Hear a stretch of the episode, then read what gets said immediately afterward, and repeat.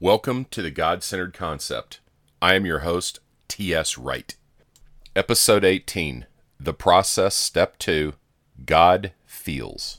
So, today we're going to dive into the next part of this second process, and it really revolves around worship because God's emotions are stirred by the way we worship. They are. It's really by the way that we use our body, our minds, and our mouth. His emotions are stirred by that. You see, when Israel would offer sacrifices, when the people of Israel, I should say, would offer sacrifices to God, it was always this wonder if God was going to accept those. Anytime the Israelites were gathering together, and then there would be this process of offering sacrifices to God, and they had a lot of festivals to do that, and we'll we'll cover some of those festivals so we can dig deeper into that. That's going to be something eventually we're going to cover. But for now, it's all because God has emotions. And I want you to understand this. These emotions that we have as people come from God because God has those same emotions. See, I think a lot of times we don't give credit to the emotions of God, that God has feelings. I think we talk about it, but I don't think we process it. One of the things that we are going to learn how to do in this podcast that I'm going to teach is how to spend time in contemplative prayer. See, we need to learn how to uncover and exist in the presence of God. One of the things that has taught me how to do that is actually having conflict with other people. I know that sounds crazy because one of the things the Bible tells us to do is if we're having and we're in the middle of a conflict to go to the other person and get this resolved before coming back to God. But I also think, too, because people come from such varying perspectives, depending on what was done, sometimes there needs to be a little period of separation and contemplation. And that contemplation that you go through is something that you should also do with God. You need that time of contemplation. And part of the contemplation is learning to understand God's emotions, how he feels about them. When I talk about what I'm going to say here, there was a time period in my life that God put me in. It wasn't very long ago. He almost put me in this state of isolation, and that was really hard.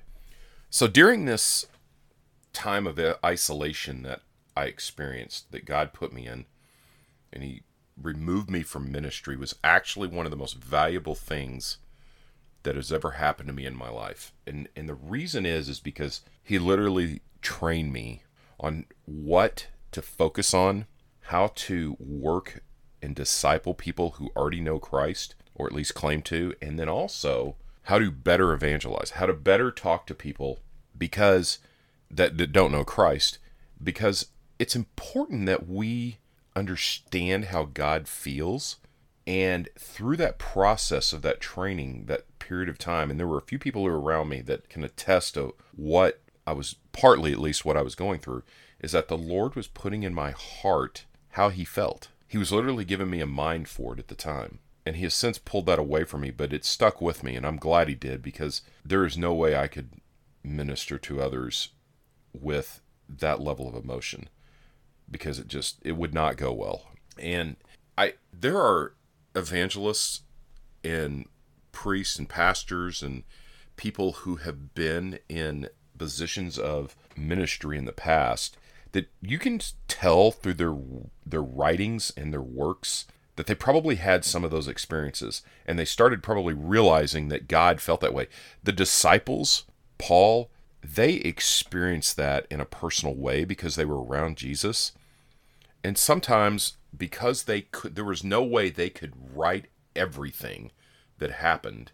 I think it's easy for us to miss some of that. And I think if a person from that ancient Hebrew culture was reading what we read, they would have a better understanding of it than we would. And the reason is is because their society was set up in a way. And you can go back to episode 2 and I talk about this, allude to all of this, is that that culture understood God in the way in, in a holistic way. And so we have to do the same thing. And, and part of this God feels and part of understanding worship is that we are literally stirring the emotion of God, which stirs him to action. You see, God is both creator, but he's also reactionary. That's why even prophecy itself, prophetic things are an if then situation because it does depend on how things unfold and, and how we act.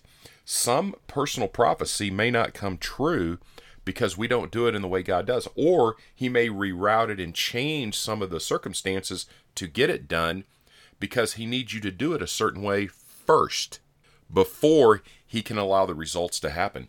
So, this, and I say all that to say this, and, and to get back to the focal point of this particular episode, is that God feels. And God's feelings lead to his response, and his response leads to action. So, which we sometimes know as consequences. It's important that we understand God's feelings because, and we understand what causes those feelings. So we need to we need to dial this back a little bit and sit back and think about how God feels. And I'm going to tell you right now, you listening here, you don't need an experience like I have to understand how God feels. You the emotions that you have are the emotions of God because he made you in his likeness. He made me in his likeness.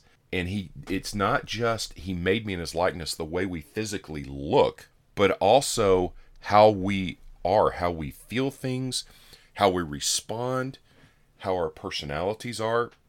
See, God, think about this. You you look at the Myers-Briggs personality tests, there's 16 personality types. God has all of them. You know, we probably have an intermix of about 2 or 3, and you probably have one dominant one. So, just so you guys know, I have a master's degree in psychology, and so I've studied psychology a lot, and I, I actually did part of my research paper on, or my last paper, I should say, on that. I was looking at the understanding of what makes elite athletes elite.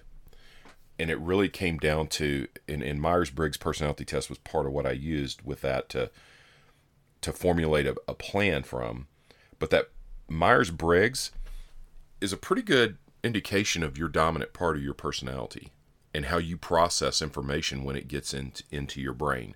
See, if something happens, we all take it in differently. But God has all 16. And the fact that God has all 16 personalities even helps us more understand the fact that He understands us. It helps us to realize He understands us. So he also not only does he understand our emotions, but that needs to flip around. You see, we talk so much about well, God understands us and he loves us, and it's all about and, and what happens is is when we talk that way, and really a lot of this training that I'm talking to you guys about is that we're so focused on how God, what He gives us. That, Again, going back to that, he, we're worried about our blessing that we forget that it's not about us, it's about Him. We need to learn Him in every aspect, including His emotions. And part of how you learn about that is that you learn through that through your own emotions. So think about this. Think about the last time you got hurt by somebody and it or it made you and it made you angry. Remember, emotions are secondary things. There's a cause that is driving that emotion. And we need to understand that when we feel those, God has those same emotions. He does. And think about this. I think sometimes God allows things to happen to people. Number one, so you will understand his emotions. And number two, it may be that's how you're making God feel, or at least you have in the past, and you had made restitution to that. So, one of the things you learn when you are learning communication skills with other people is not to say things directly at them about them personally, but to say something as, when this happened, this is what I felt. Well, we need to realize that that's the same thing with God. When certain things happen, this is what he felt. But I will tell you in the Bible, God does characterize people, and he does. And he has the, by the way, he has the right to do that. We don't, but he does because he's the king and he's the owner. But sometimes I think he does that not because he's trying to hurt you, but because he's trying to get your attention. To realize that if you're a person falling in these patterns, this is how you're making him feel over and over and over and over and over and over and over. And it's not a positive thing, it's a negative one. You're the, you're making him jealous and angry and all these things. And all of a sudden, he has to characterize you in a way so it'll wake you up. It'll get your attention. He's not trying to say that that has to be permanent, but what he's saying is this is where you're at right now. And it all comes back to because God feels. And it all dials back to your worship. See, your mind, your body, and your mouth are everything. That is your worship. And when we are not worshiping correctly, we stir God's motions in a negative way. Those that scent, that aroma that you give off to God makes God feel a certain way. It will make him feel joy, it'll make him feel proud, it'll make him feel honored, or it can make him feel dishonored, angry, jealous. So, one of the things that I've learned is that God's jealousy runs deep and it stirs anger in him when he feels jealous. And the Bible tells us this over and over. There's so many, there's a lot of passages about God's jealousy. Matter of fact, it's embedded in the Ten Commandments. If you read the Ten Commandments in Exodus 20, right at the very front, he calls himself a jealous God. He is a jealous God. And you shall have nothing before me. That means you can't put anything in front of God or even equivalent to God. So when we're doing this training, we need to understand God's emotions and his feelings. God feels. So let me help you fill in the blank. God feels when you do something. He's going to feel. Now imagine 8 billion people and God being connected to every one of them since they are his creation, since we are all his creation. Every time one of us does something, he feels. Now imagine collectively 8 billion people not doing it the way God wants it. Imagine how he feels. Exactly. We are sinful on a level that is unexplainable. Matter of fact, the Bible tells us this as well. Jeremiah 17:9. The heart is wicked and evil and beyond and beyond cure for who can understand this? It is not even explainable why we are as intrinsically evil as we are. Self-centered. So, when you're listening to this, again, I can answer again, I can go back to the same thing I brought up before. Why does bad things happen to good people? Are there any good people in their flesh? So Jeremiah 17:9 tells me the answer to that. Romans, the book of Romans, you can read through all the uh, the letters of Paul and realize that God covers our sin through Jesus Christ, through his shed blood, death and resurrection. The point is is our sin is hideous to God and it does not make God feel good. It matter in fact it stirs his jealousy and it stirs him to anger and then eventually stirs his wrath. See the connection? And that's why we need Jesus. So part of this, God feels, leads us to the understanding of why we need Christ and then why we need the power of the Holy Spirit. But it also, we've got to get on an intimate level to understand God's emotions, how he feels. And I think sometimes we get so caught up in our own lives and how we feel and how things are being done to us is that sometimes maybe God is doing some things in your life that are not fun to get you to realize how he feels and to remember that he is the focal point, not everything else. Everything else is just details compared to God. Paul in Philippians 3, we'll go right back to it. God is not just a part of your life, He is the focal point. And what, in part of what was happening with the Pharisees at that time, and he was a Pharisee before he was converted, is that he talked about his perfection in society and amongst people Paul did in Philippians 3, but then calls it all a loss and calls it all garbage.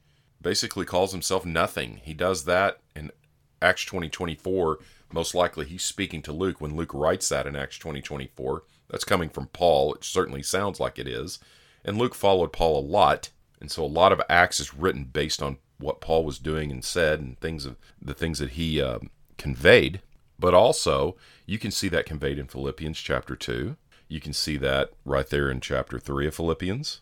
Okay, so we we get that understanding from from him that we're not to value ourselves. We're to value God. And from there, we understand how to share the good news of God's grace. We take the ownership off of ourselves. It goes everything that we talk about here will always go back to episodes 1, 2 and 3. They will. They'll have a reflection and it all reverts back to episode 1 because we got to remember who the owner is. God created us to reflect him and his emotions, his how he feels matters. It matters. It needs to matter in your life. Are you paying attention to how God feels? So here's just a little list of things that God can feel again. And I've sort of tapped on this earlier, but God feels happy, He feels joy, God feels jealous. So imagine the spouse whose other spouse has cheated on them, and imagine the level of jealousy that stirs. I want you to multiply that by a thousand, and that's how God feels. See, when we put something before Him, in a way, it's adultery. It really is. When we do something where we put something at the equivalent or above God, that's what that is. That's what idolatry does. Is it and it stirs God's jealousy. It makes him jealous. See, he is jealous for you. That's how much he loves you. And he is so imagine 8 billion people doing it all wrong and putting things making them bigger than God or better than God in their life and making them more important than God in their life. And imagine how that makes God feel. Just imagine that, that jealousy that he feels. No wonder we're a mess. Because God's trying to get our attention to remind us hello, I'm the one you focus on. And obviously, I'm not talking about Scott Wright, I'm talking about God here.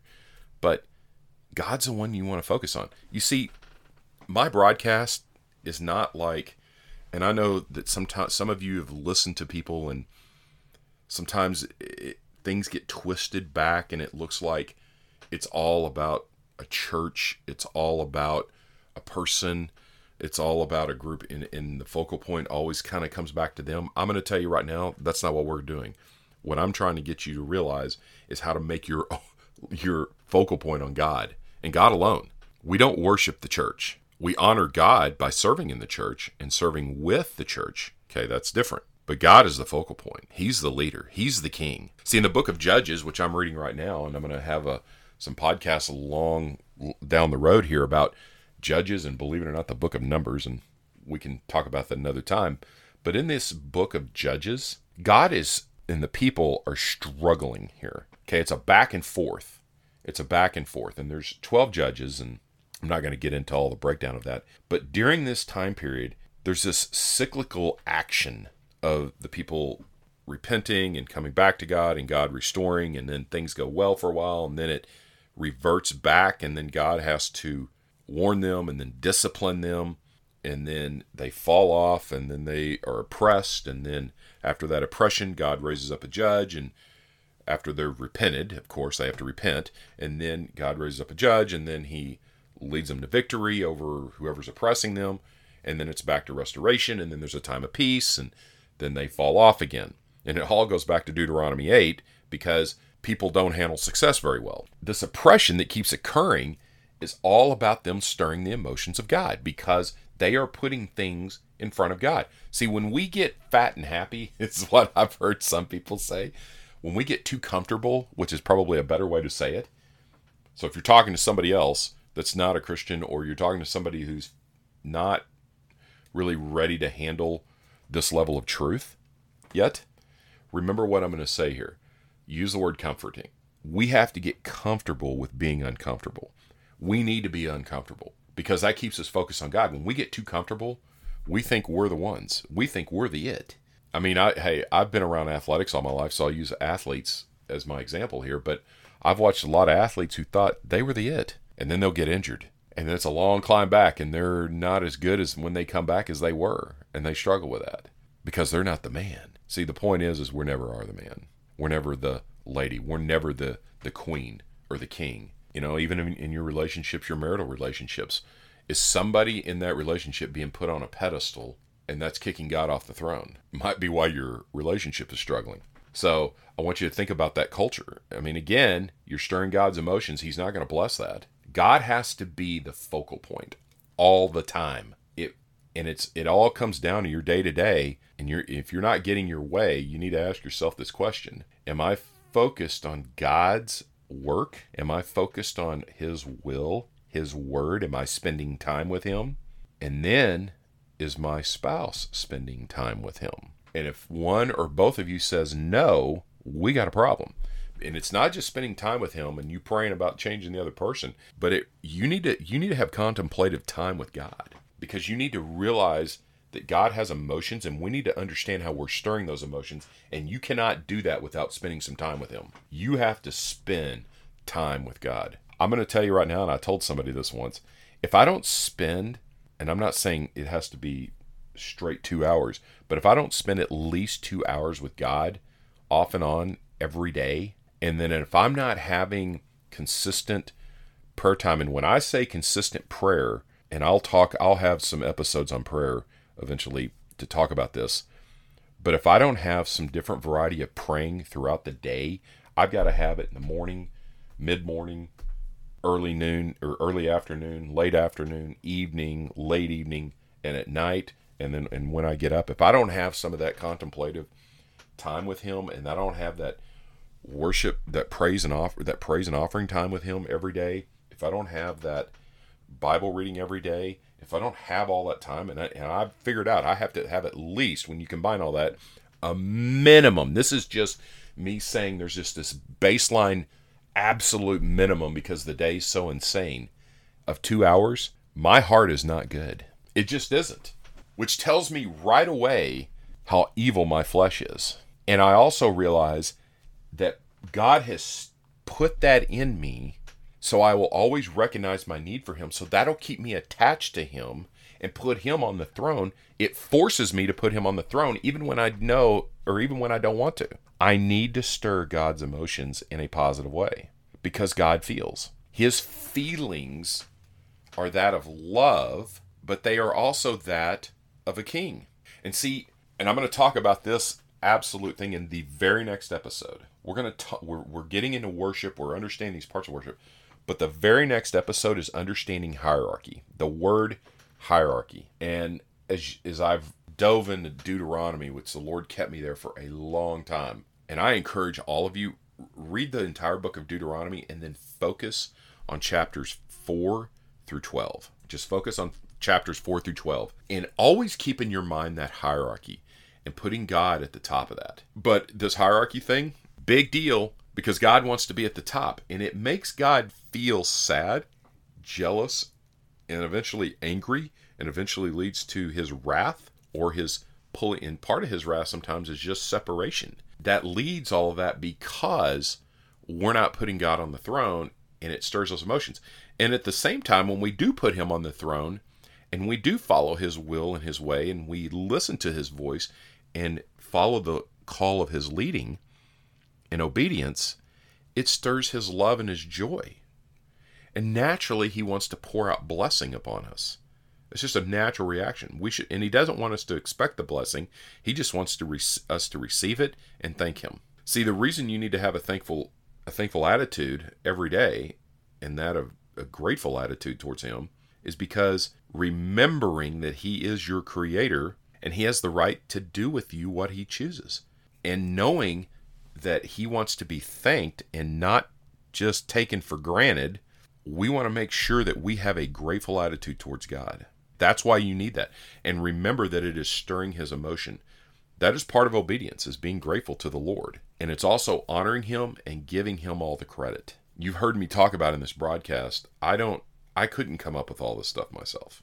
I just couldn't. I have to give God all the credit. I'm sort of forced to because I know my finite mind can't speak to all these things. It's just it's impossible. I'm just going to be honest with you. I could go to all the seminary and I've while I haven't attended seminary, there's so much information you can actually get free training of the same things that that a lot of these preachers go to for seminary. It's all online now on YouTube. I mean, think about it. The things that electricians and all this other stuff do, and I don't recommend you ever putting yourself in danger. And I'm saying that as a is kind of the side note here. Hey, this disclaimer: don't do this stuff on your own at home. It could be dangerous, but some things do require a professional help. But I'm going to tell you right now, you can learn just about anything now with the advent of the internet and all the information out there. You really can. There's some complex things that you can't, but you can. I did not go to seminary, but I have been trained in discipleship and evangelism. I've also been trained in a lot of other areas where I've went through study and, and, things of that nature, and I've worked that out with other people. So I don't have the degree part, but here's what I'm going to tell you: you can learn it too. But none of that still, and I say all this to say that I don't care if you've met the most well trained who has a doctorate degree, pastor, or any other subject or any other uh, aspect of church subjects, okay, if you have not been submitted to the power of the Holy Spirit, He can do what no one else can do. So I have to give Him the credit. Even when I'm studying the, because I'll break this down to the minute detail. Even when I'm studying these things, when I study these little pieces, God is the one putting the thoughts in me. I mean, just to the minute detail of the thinking. And He created my brain. I mean, every aspect of every part of learning and then explaining and teaching is coming from Him. So I have to give Him total credit for that, even when I don't want to. Even when I want to take some of the credit for self, I can't. If I do, I'm lying. It, it really is. When I'm not giving God the credit, you're really lying, is what you're doing. And again, you're going to stir God's emotions. We can go right back to this. We stir God's emotions. We have to look at life in a way not about what God is giving to us, but about how are we serving Him. And not because God needs us to serve Him. Okay? He doesn't need us to serve Him to make Him better. Okay? Again, that goes back to the whole self reflective part of not making yourself too important. God doesn't need me to do this broadcast. He could he could have somebody else do it.